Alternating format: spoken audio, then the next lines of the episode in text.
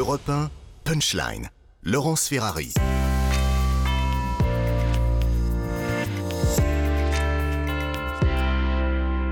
Et il est 18h, bienvenue si vous nous rejoignez à l'instant. Le rappel des titres de l'actualité sur Europe 1 et sur CNews. Le taux de grévistes, euh, notamment chez les enseignants, plus de 60% de grévistes sont prévus demain dans les écoles. Annonce du SMIPP FSU, le premier syndicat du primaire. Pour rappel, le taux de grévistes le plus élevé chez les enseignants date du 19 janvier, ils avaient recensé jusqu'à 70% d'enseignants grévistes dans le primaire et 65% dans les collèges et lycées. Blocage également de la raffinerie de Donge en Loire-Atlantique. Les salariés seront en grève dès 5h30 demain matin. La présidente de la région Île-de-France, Valérie Pécresse, annonce qu'elle va porter plainte contre Louis Boyard euh, pour incitation au délit d'entrave et incitation à la violence. Hier, le député insoumis a lancé un blocus challenge. Il appelle les jeunes à bloquer leur université contre la réforme des retraites et promet d'offrir une visite guidée de l'Assemblée nationale à celui qui aura publié la photo la plus impressionnante de blocage. Le Sénat vote la création d'un nouveau CDI pour favoriser l'emploi des seniors. En plein débat sur la réforme des retraites, les sénateurs ont adopté cet amendement par 202 voix contre 123 et ce contre l'avis du gouvernement et malgré l'opposition de la gauche. L'augmentation des prix de, des produits de l'alimentaire. Bruno Le Maire avait promis des mesures pour éviter un mois de mars rouge. Il a annoncé aujourd'hui qu'un accord a été trouvé avec la grande distribution. On l'écoute. Le gouvernement français, sous l'autorité du président de la République, a pris des mesures fortes, efficaces, qui nous ont permis depuis plusieurs mois de protéger nos compatriotes et d'avoir le niveau d'inflation le plus faible de tous les pays européens. Enfin, un dernier mot pour parler de gastronomie. Alexandre Couillon est le nouveau 3 étoiles du guide Michelin. Le chef du restaurant La Marine à Noirmoutier a été promu à la plus haute distinction gastronomique. Il est le seul, d'ailleurs, à l'être dans cette édition 2023 du célèbre guide. Écoutons-le. Aujourd'hui, c'est une histoire à deux qu'on vit. Euh, première étoile en 2007, ensuite 2013, et puis aujourd'hui, c'est une grande surprise. Et euh, on est, heureux, on est heureux, c'est un travail qui n'est pas fini, on a encore beaucoup de choses à raconter, beaucoup de choses à faire, ce qui est très important. Voilà pour les étoiles du Michelin. Il est 18h02. On se retrouve sur le plateau de Punchline sur CNews et sur Europe 1 avec Louis de Ragnel, chef du service politique d'Europe 1. Bonsoir Louis. Bonsoir Laurence. Avec Fabien Villedieu, représentant Sudrail. Bonsoir Monsieur Villedieu. Bonsoir. On va voir avec vous ce qui va bloquer demain dans les transports. François Pipponi, ancien député, est là. Bonsoir. On a le plaisir d'accueillir Frédéric Souillot, secrétaire général FO. Bonsoir. Bonsoir Laurence. Secrétaire général. Et avec Eric Revel, journaliste. Allez, on va commencer pour, euh, par tout ce qui va bloquer demain. Ça va être assez euh, compliqué euh, de, de, faire, de se mouvoir, en tout cas en France. Euh, chauffeurs routiers aussi qui vont bloquer. On fait le point avec Sarah Fenzari. La mobilisation sera forte dans le secteur de l'éducation. Le premier syndicat du primaire prévoit que plus de 60% des enseignants du premier degré seront grévistes et que plusieurs milliers d'écoles seront fermées. Dans le second degré, les enseignants ne sont pas tenus de se déclarer 48 heures avant. Mais pour Maxime Repère, Secrétaire du syndicat des collèges et lycées, cette mobilisation pourrait être historique. Euh, j'ai l'intime conviction que la journée de demain euh, sera une journée euh, extrêmement suivie et témoignera d'une volonté collective justement de dire non à ce projet de réforme. Du côté des transports, pour la SNCF, le réseau ferroviaire sera fortement perturbé avec en moyenne un train sur cinq et aucun intercité de jour. Pour la RATP, un métro en moyenne circulera et un RER sur deux aux heures de pointe. Dans les airs, un vol sur cinq sera annulé à Paris-Charles de Gaulle et 30% des avions resteront à terre à Orly. Depuis vendredi, le secteur de l'énergie est déjà mobilisé à l'appel de la CGT. Plusieurs centaines de centrales nucléaires connaissent des baisses de production d'électricité sans impacter le consommateur. Le mouvement a vocation à s'étendre, à minima jusqu'au 7, à maxima jusqu'à la gagne, avait averti samedi dernier Sébastien Menesplier, secrétaire général de la CGT Énergie.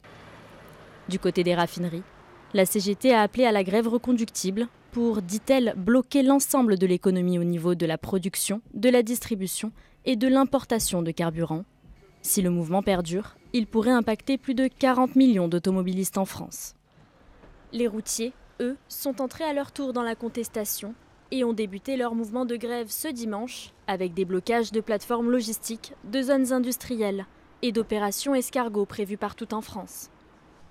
Comme les routiers, l'industrie entre dans la protestation, notamment chez les géants du secteur, aéronautique, automobile et sidérurgie, où 1,5 million de salariés sont concernés. Voilà, on a une vision d'ensemble de ce qui est prévu pour demain. Frédéric Souillot, jusqu'où est-ce que vous êtes prêt pour euh, aller pour bloquer le pays? Ben, Mettre la France à l'arrêt demain, mhm.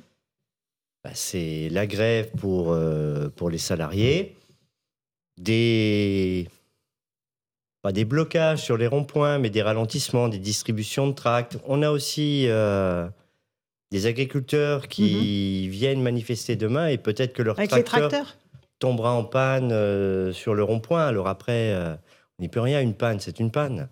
D'accord. On, on, verra combien de temps. Donc tous les moyens sont bons pour bloquer le pays bah, Tous les moyens sont bons pour mettre la France à l'arrêt. On a aussi la CPME qui avait mhm. euh, sollicité ses adhérents, et euh, notamment dans les Côtes d'Armor, où euh, la CAPEB explique que... Qu'est-ce que c'est la CAPEB La CAPEB, c'est le bâtiment petite et moyenne entreprise. Et ils expliquent qu'ils sont contre cette réforme et qu'ils n'iront pas sur les chantiers demain. Et on a aussi des commerçants qui vont tirer le rideau. D'accord, donc ça fait beaucoup. Ça fait beaucoup. Combien de temps vous pouvez tenir? Ben, On va tenir jusqu'au retrait mais c'est les grévistes qui décideront lors des assemblées générales demain soir mmh. euh, ce qu'ils font pour euh, le lendemain et, mmh. après. sur le euh, Fabien Villedieu, vous, c'est Sudrail, donc c'est les transports. On apprend que le, le, trafic sera très perturbé, non seulement mardi, mais aussi mercredi à la SNCF. On est parti pour un mouvement reconductible. Jusqu'à quand? Bah, jusqu'à la victoire. Voilà, aujourd'hui, la victoire est à portée de main. Voilà, on a un alignement de, de planètes. C'est quoi cet alignement de planètes? C'est une, unité syndicale historique. Voilà. D'habitude, il en manque toujours un, deux. Euh, voilà. Bah là, il y a tous les syndicats. On est unis. Ça, c'est le premier élément. On a une grève reconductive dans un certain nombre de secteurs professionnels. Et la dernière fois qu'on a eu ça, c'était en 2019. Il y avait deux secteurs professionnels en grève reconductive. Il y avait la RATP et il y avait la SNCF. Mhm. Là, il y en a une dizaine.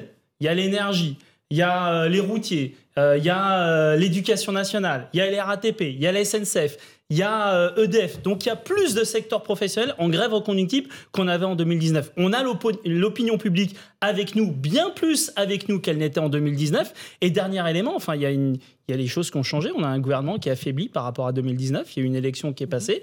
Et aujourd'hui, ils ont une majorité qui est relative. Voilà, donc ils peuvent faire je n'écoute rien, je pars en voyage à l'autre bout de la, du monde pour surtout pas discuter des retraites. Ils peuvent faire ça, mais tout ça, c'est de la communication. Vous parlez du président Macron, là hein Oui, du président Macron. Je mm. pense qu'il va faire tout le tour de la planète pour justement ne jamais être là lorsque euh, il y a une grève. Euh, bon, s'il y a une grève reconductible, à un moment donné, il va bien falloir qu'il revienne. Mais donc, du coup, on a cet alignement de planète qui existe. Donc, on peut gagner. Moi, je veux me tourner vers tous les gens qui doutent, et je sais qu'il y a des gens qui doutent parce que effectivement, on peut avoir l'impression d'avoir un gouvernement qui n'écoute rien. On peut gagner. Les éléments, ils sont là si on s'en saisit. Si on a cette grève reconductible qu'il y a dans un certain nombre de secteurs et qui se multiplie, on gagnera.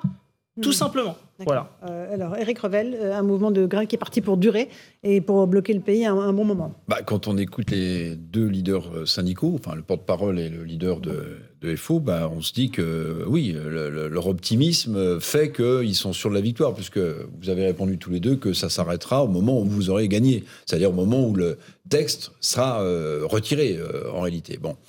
ce que où il y a hum, un problème quand même, euh, je vais vous le dire, c'est que bon, on attend une très forte mobilisation le 7 mars, mais dans tous les sondages, on voit que crescendo, les Français sont opposés à cette réforme, hein, et les pourcentages augmentent, euh, j'allais dire, jour après jour, mais il y a aussi une majorité de Français qui pensent quand même que cette réforme sera votée. Que cette réforme sera, sera votée. Donc, ah. euh, est-ce que vous ne craignez pas, je, vous pose la question à tous les deux, mais à M. Souillot d'abord, est-ce que vous ne craignez pas que euh, cette, euh, cette, deuxième item, c'est-à-dire des Français qui pensent quand même que la réforme sera votée, va à un moment donné vous desservir, précisément si la grève est trop longue, parce que les salariés qui ne sont pas adhérents de syndicats, eux, ils payent de leur poche les, les jours de, de, non-travail. Est-ce que c'est pas un frein à votre optimisme qui est on, on va en arriver aux caisses de grève. Monsieur Souillot. Alors, notre optimisme, euh, il est communicatif sur ce plateau, mais aussi à l'extérieur. On n'arrête pas de faire des assemblées générales, des meetings, et on fait la, France entière, notamment la France des provinces, qui aujourd'hui, et j'avais eu l'occasion de le dire, j'étais déjà assis là, la réforme des retraites, c'est aussi le catalyseur de ce qui bouillonnait déjà dans la marmite. Mhm. Euh, j'ai entendu euh, sur l'inflation, euh, Bruno Le Maire se félicite. Je ne sais pas, le porte-parole du gouvernement nous expliquait en août que le pic de l'inflation serait atteint euh, en septembre ou en octobre. Mais sur ma question, Mais c'était, mais ma c'était avant qu'ils nous accusent des sept plaies d'Égypte. Oui. On espère que demain, il n'y aura Mais pas une monsieur pluie, sauterelle. Pardonnez-moi, sur ma question très précisément. Mais non. Est-ce que le fait que les Français vous rejoignent de plus en plus, et visiblement il y aura plus de monde encore, euh, Louis de Ragnel le disait euh, tout à l'heure, cette manifestation c'est 1, 2, 1, 3, 1, 4 millions de prévus par euh, les services de police. Ouais. Donc c'est une manifestation qu'on n'a pas vue depuis des dizaines d'années. Mais en même temps, les Français vous disent, OK, on va y aller, mais on a le sentiment que la réforme sera quand même votée. Allez, Sur ce- un petit mot que- avant la pause et puis je vous passerai après la parole. Monsieur Souillot, Alors, sur la question de Rick Revel. Sur ma question, pardonnez-moi de dire.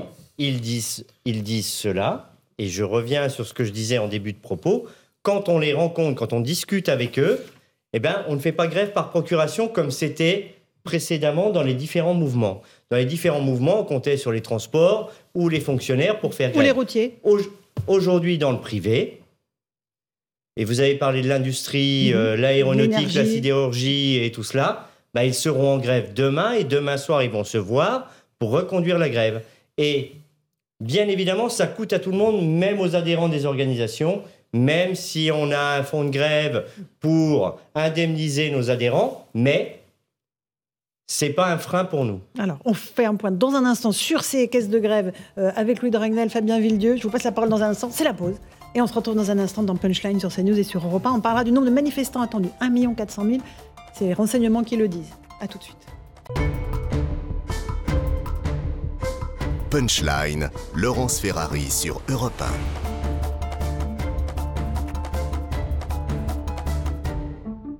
18h16, on se retrouve en direct euh, dans Punchline sur CNews et sur Europe 1, toujours avec Frédéric Souillot, secrétaire général de FO et Fabien Villedieu, représentant Sudrail et, euh, et nos débatteurs. Euh, les estimations pour demain, elles sont importantes. Selon euh, leurs renseignements, 1 400 000 personnes attendues sur tout le territoire.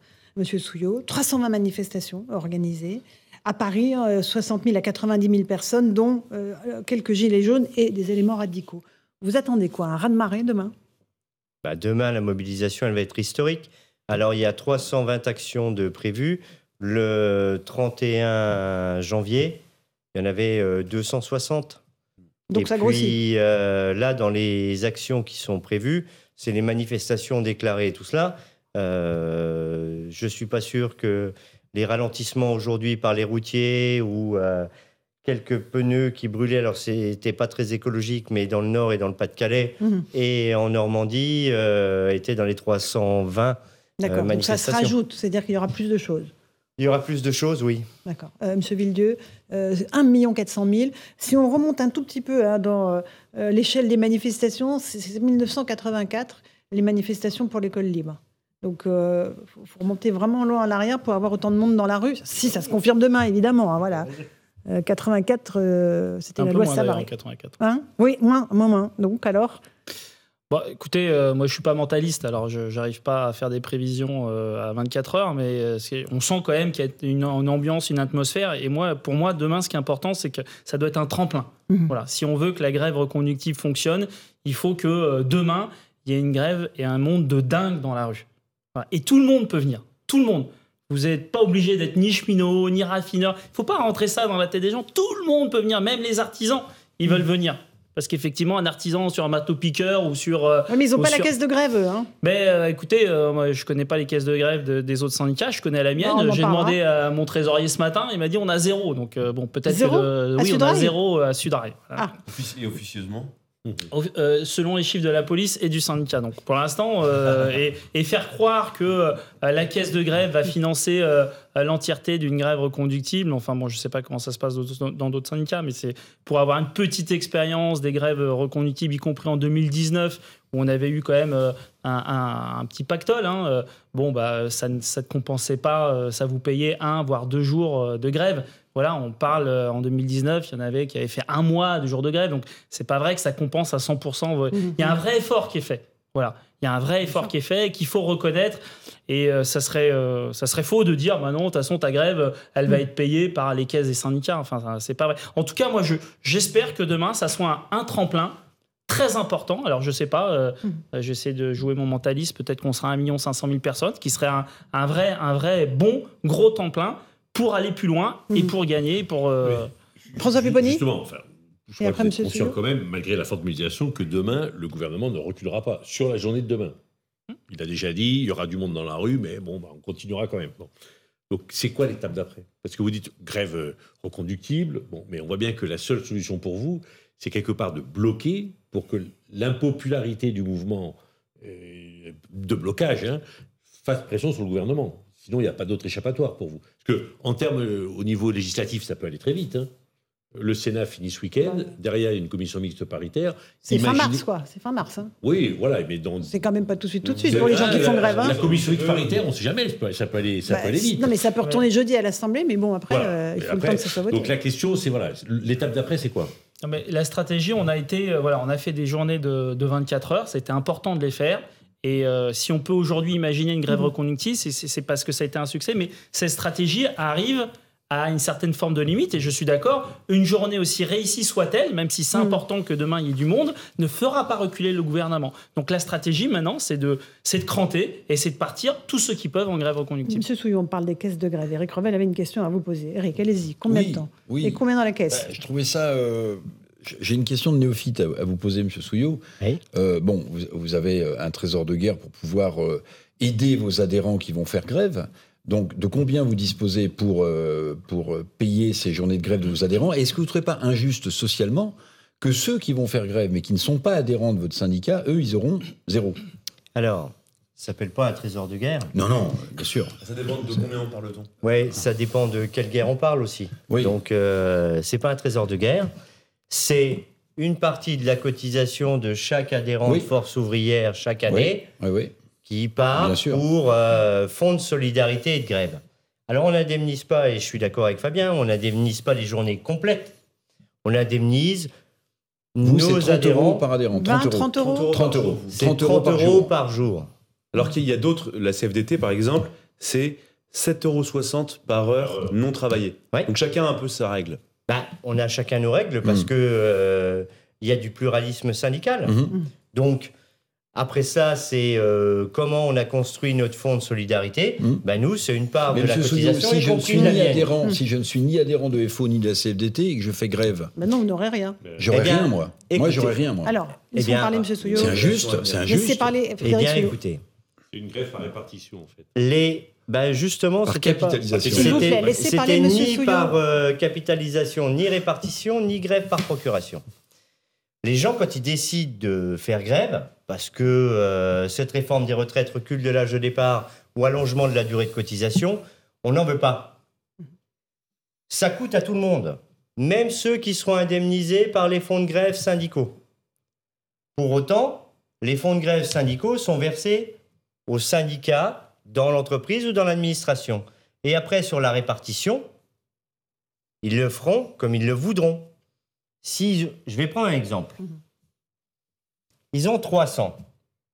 Ils sont 10 adhérents, mais il y a aussi eh des non-adhérents qui font grève. Eh, eh bien, ils peuvent décider, de répartir les 300 comme ils le veulent. Mais ça, mhm. ça se passe au plus près du terrain. C'est comme la reconduction. C'est les assemblées générales qui décident. Mhm. Nous, on a un fonds de grève de solidarité confédérale, mais vous avez la même chose dans les syndicats directement. Vous avez aussi parfois la même chose dans les fédérations et parfois dans les unions départementales. Maintenant, euh, la transparence de la transparence s'appelle... Oui. Comment? C'est pas d'une transparence folle. Pourquoi c'est pas d'une bah, transparence folle Après, bah, après, après, après, les entreprises Monsieur Souillot, mais pas tous en même temps. Monsieur Souillot, la CFDT a dit qu'elle disposait d'un fonds de 150 millions d'euros. Vous avez d'autres syndicats, je pense à, la CGT Solidaire, qui eux, à chaque fois, utilisent des cagnottes en ligne et euh, c'est un système assez simple. Vous, vous avez vous disposez de combien d'euros, en fait, votre fonds? Du coup, nous, nous publions euh, nos comptes euh, tous les ans et quand il n'y a pas de grève, une partie de ce fonds de solidarité retourne dans les comptes de la Confédération. c'est combien Donc tous les ans, on, va on publie nos comptes. Là, on a un fonds de grève. Comment Vous voulez pas nous dire quel est le montant de votre fonds Regardez la publication des comptes de Force ouvrière. L'an passé, quoi. On a, on a, le chiffre, forcément. Bah, vous aurez les chiffres euh, que FO publie. Ben voilà, vous vous renseignez. Et vous pouvez tenir combien de temps, du coup? Comment euh, Combien de temps Vous pouvez tenir combien de temps par rapport euh, à la somme que vous avez dans ce fonds? On peut tenir plus de deux semaines. Certainement trois. Trois Ah oui, donc on est parti pour pour un tour. Euh, on va juste s'intéresser à ce qui se passe du côté de l'énergie, parce que vous avez dit qu'il y avait des mouvements euh, dans les raffineries, et du coup, ça évidemment inquiète les automobilistes qui se ruent sur les stations essence. On a notre envoyé spécial Mathilde Libanaise et Pierre Emco. Euh, c'est un peu ce que, le sentiment que vous avez, Mathilde? Les gens viennent vite faire le plein avant que, avant que ça démarre? Bonjour Laurence, eh bien écoutez, ici c'est par vague. Beaucoup de personnes quand même hein, se pressent dans cette station-service euh, pour pouvoir faire le plein de carburant. Les automobilistes ont même bloqué l'intersection qui se trouve à l'entrée de cette station pour éviter de se faire euh, voler la place dans la file d'attente, ce qui a créé un énorme bouchon. Les gens ont commencé à perdre patience, à s'énerver, à klaxonner. Des scènes hein, qui rappellent tristement celles d'octobre dernier où une station sur deux eh bien, était privée de carburant. Alors même si pour l'heure la France n'est pas encore en manque d'essence ou de diesel, ici les Français préfèrent venir quand même pour faire leur plein et éviter d'être à sec. Beaucoup nous ont dit être fatigués de cette situation, même s'ils comprennent les revendications.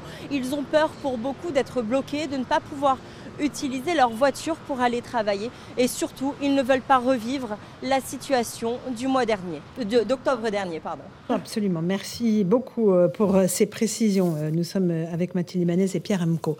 Ça inquiète les Français, les pénuries d'essence. Euh, ça, peut bloquer longtemps, euh, M. Souillot, là, du côté des, raffineries?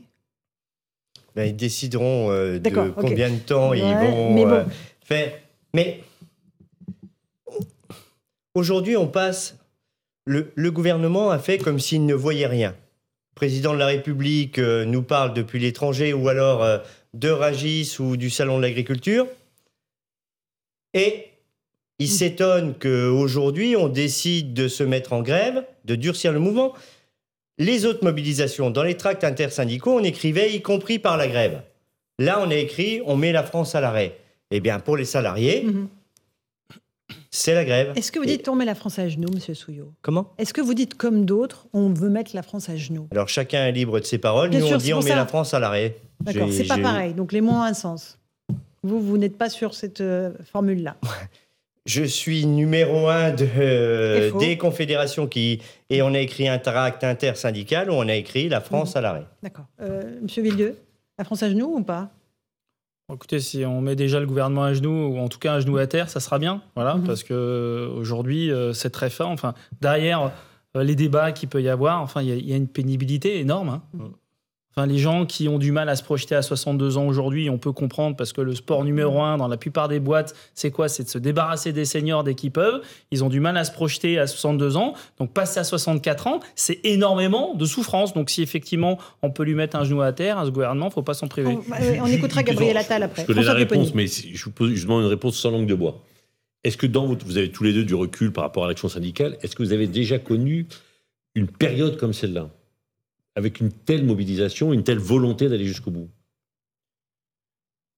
Non. Monsieur Souillot Non. En 95, il y avait euh, déjà euh, cette volonté. Mais aujourd'hui, c'est ce que je vous disais tout à l'heure, il n'y a pas de grève par procuration. Et cette réforme des retraites, c'est deux ans de plus pour tout le monde. Et euh, mes camarades de la pénitentiaire, où on est la première organisation syndicale, disent aux gardes des Sceaux, on prend deux ans ferme. Mmh.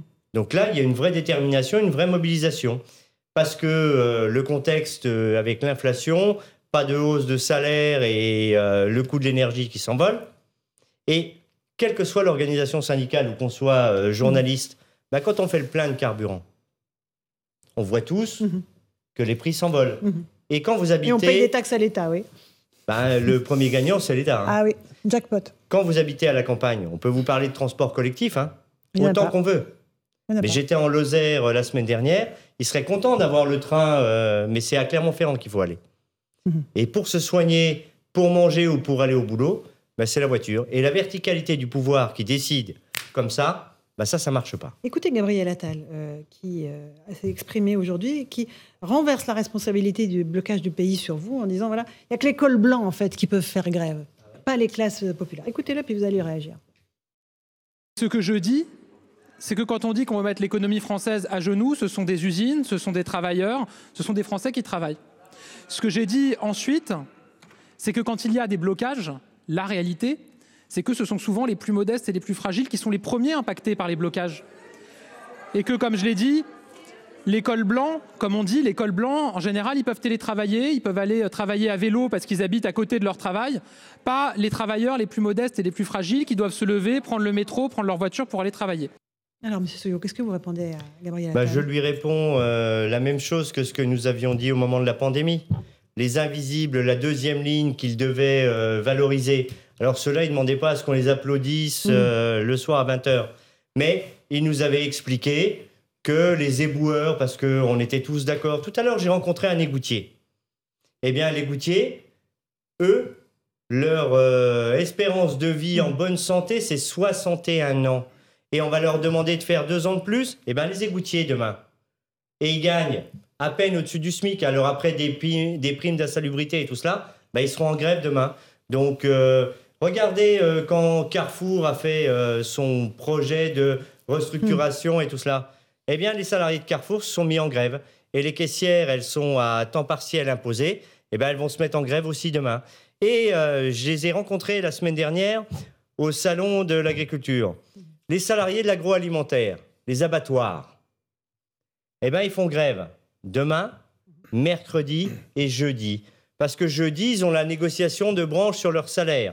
Alors eux, ils sont au SMIC, puis après, ils ont des primes à la tâche quand ils découpent plus de bêtes et tout cela eh bien, on leur propose entre 1,5 et 2% d'augmentation, avec une inflation à 6,2. Eh bien, là, ils se mettent en grève, reconductible, pendant trois jours. Et on n'a pas de stock. Parce qu'aujourd'hui, on travaille en flux tendu, parce qu'il ne faut pas stocker. Ça coûte cher. On regarde d'abord l'économie avant de penser aux hommes qui s'usent euh, derrière les bêtes euh, qu'on doit découper. Eh bien, comme il n'y a pas de stock, si la grève perdure un peu, le week-end prochain, ben, vous n'aurez pas de viande. Euh, à ce moment-là, les, producteurs qui seront pénalisés. Ben, ceux qui, produisent le Mais les premiers qui sont pénalisés, c'est bah ceux qui s'usent au travail. Ben oui, ils s'usent pas au travail, les agriculteurs? Ah mais si, certainement. Ah oui. Mais, ah bah oui, mais s'ils peuvent plus vendre leur viande, ça se passe comment? Regardez, c'est un petit peu comme euh, la bête, on lui achète pas assez cher, on la transforme on en... pas du tout. Oui, on la transforme ah bah par des salariés qu'on paye au SMIC, et au bout du bout, nous, on voit quand même les prix s'envoler dans les grandes surfaces. Qui gagne? En tout cas, pas le travailleur. Et pas l'agriculteur.